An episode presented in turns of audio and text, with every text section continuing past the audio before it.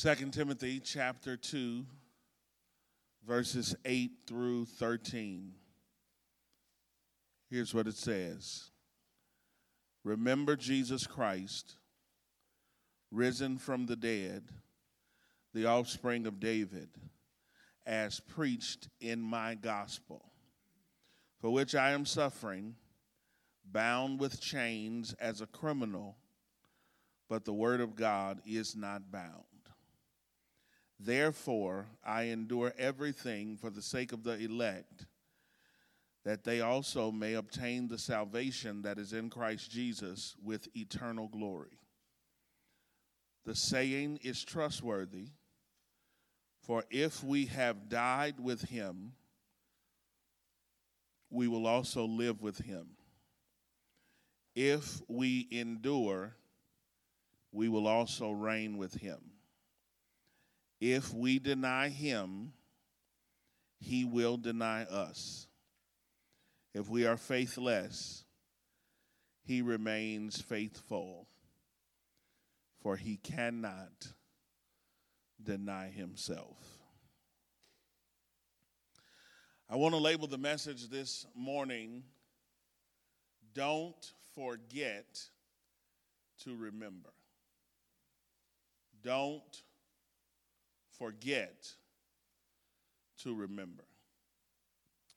Nearly 25 years ago, I sat in the basement of the Rock of Ages Baptist Church in Maywood, Illinois. I listened to the saddest personal testimony that I've ever heard. Reverend Gordon McLean shared with me the story of his life. He was an only child with a deceased father and an ailing mother. His mother suffered from a rare strain of Alzheimer's disease. He fought back tears as he told me that she was being cared for in a nursing facility, which he visited regularly. Tragically, with each new visit, he had to be reintroduced to his own mother. She had not recognized him as her son for nearly 15 years. Picture that a disease so debilitating that it erased the face of an only son from his mother's memory. As disturbing as this true story is, it pales in comparison to the spiritual Alzheimer's disease that plagues many so called Christians.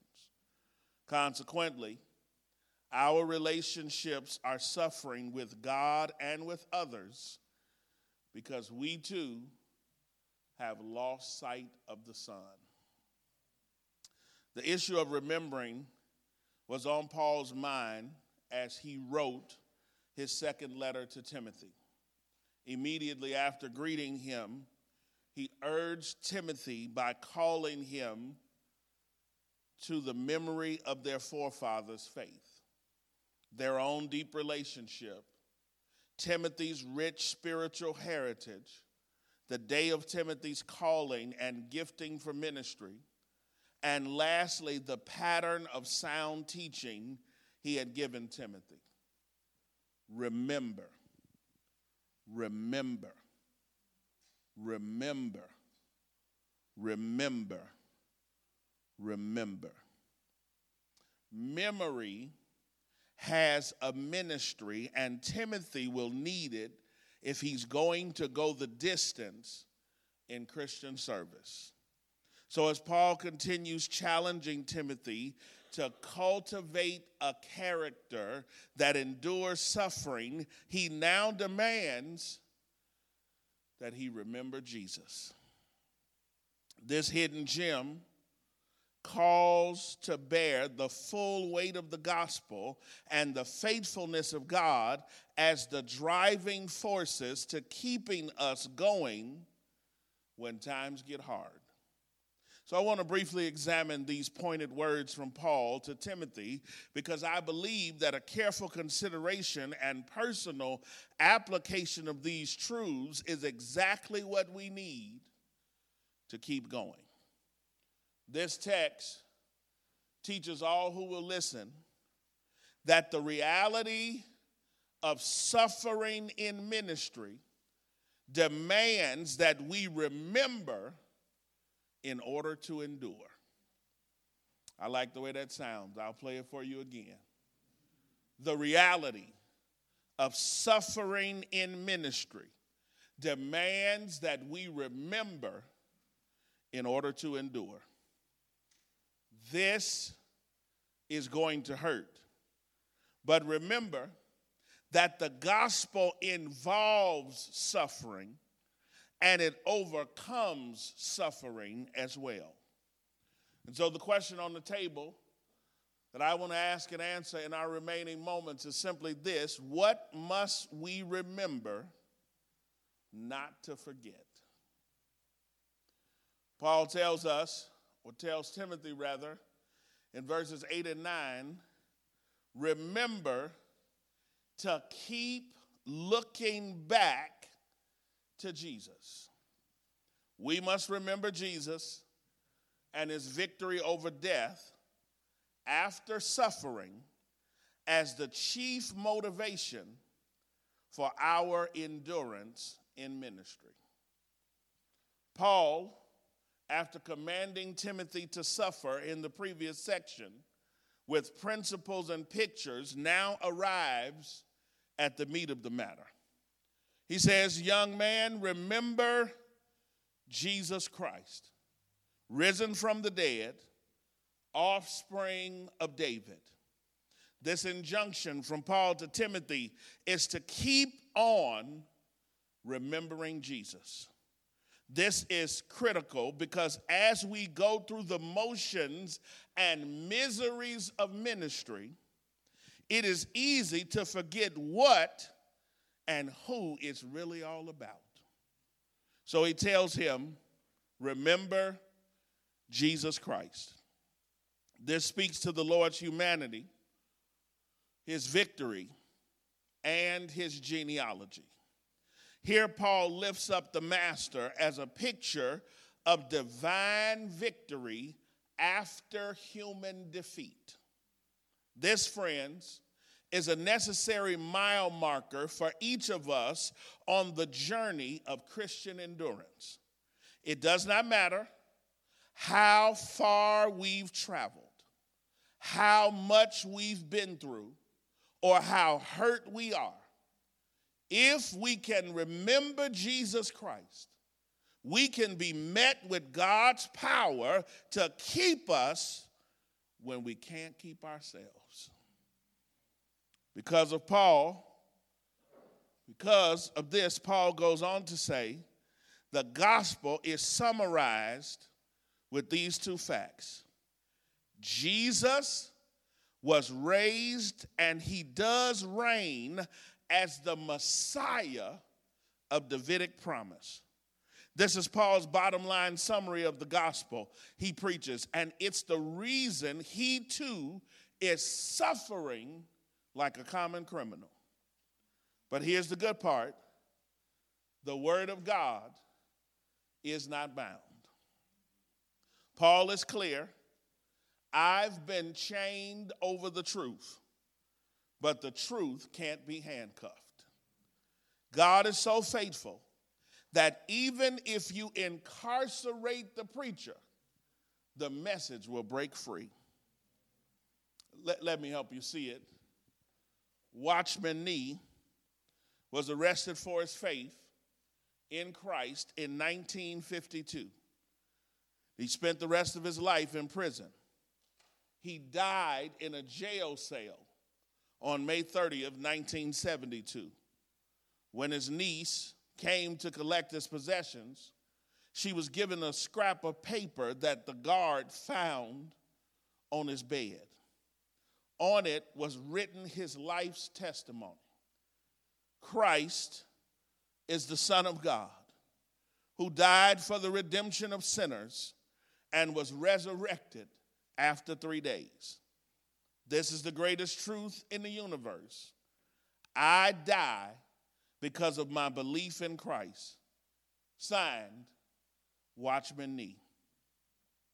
Even on his deathbed, Nee had his mind on Jesus, not his impending death or his unjust imprisonment. Can I tell you, brothers, that suffering becomes more bearable when we filter it through the lens of the cross. Look to Jesus for motivation. Remember his pain. Remember his shame. Remember his abandonment. Remember his cross. Remember his death. And please remember his resurrection. Oh, yes, don't forget to remember. Remember to keep looking back to Jesus. That's verses 8 and 9. But then verse 10 says to us, remember to keep looking around at the faithful.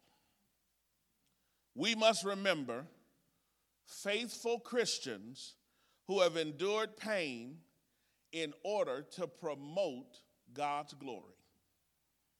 Now, it is as if Paul lowers the camera lens from the sky to his own place of confinement. He says, Young man, remember Jesus, but also remember me. I'm standing under a heavy load of suffering, and I'm not doing it for myself. I know I sound crazy telling you to do what got me jailed, but I'm not. Son, there's more at stake than your comfort or desires. I therefore endure it all for the sake of God's elect, that they also may obtain the eternal glory that is available in Christ. Jesus suffered to save the church.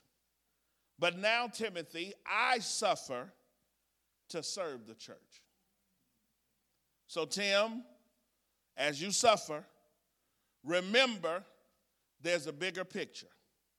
There are people you don't know in places you haven't been with faces you've never seen who will be impacted by God's call for you to go through suffering for the sake of the gospel.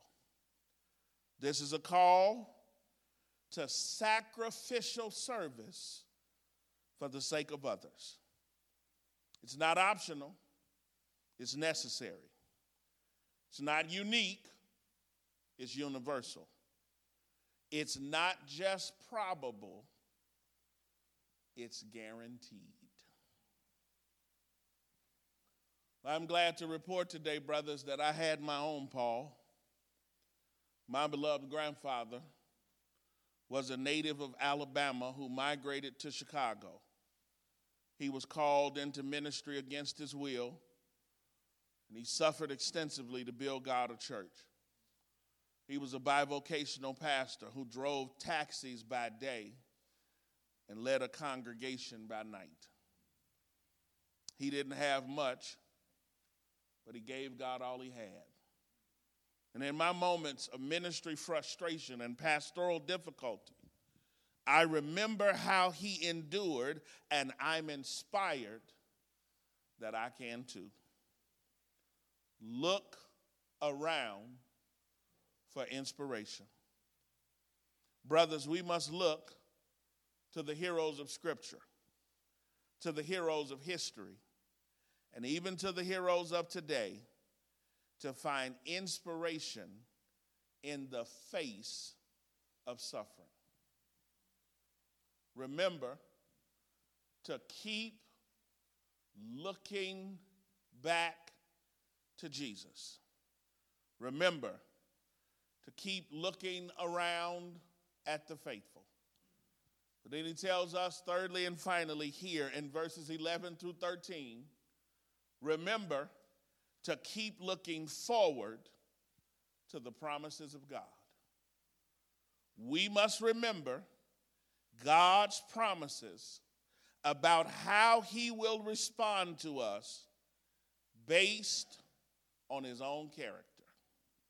Finally, Paul brings this section to a lofty crescendo by inserting a hymn that restates his emphasis poetically.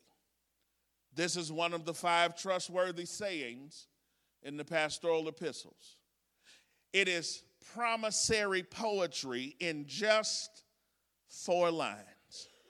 These are contrasting couplets which underscore what God will do in response to what we have done. The first deals with present life and eternal future. The second deals with human failings and divine responses.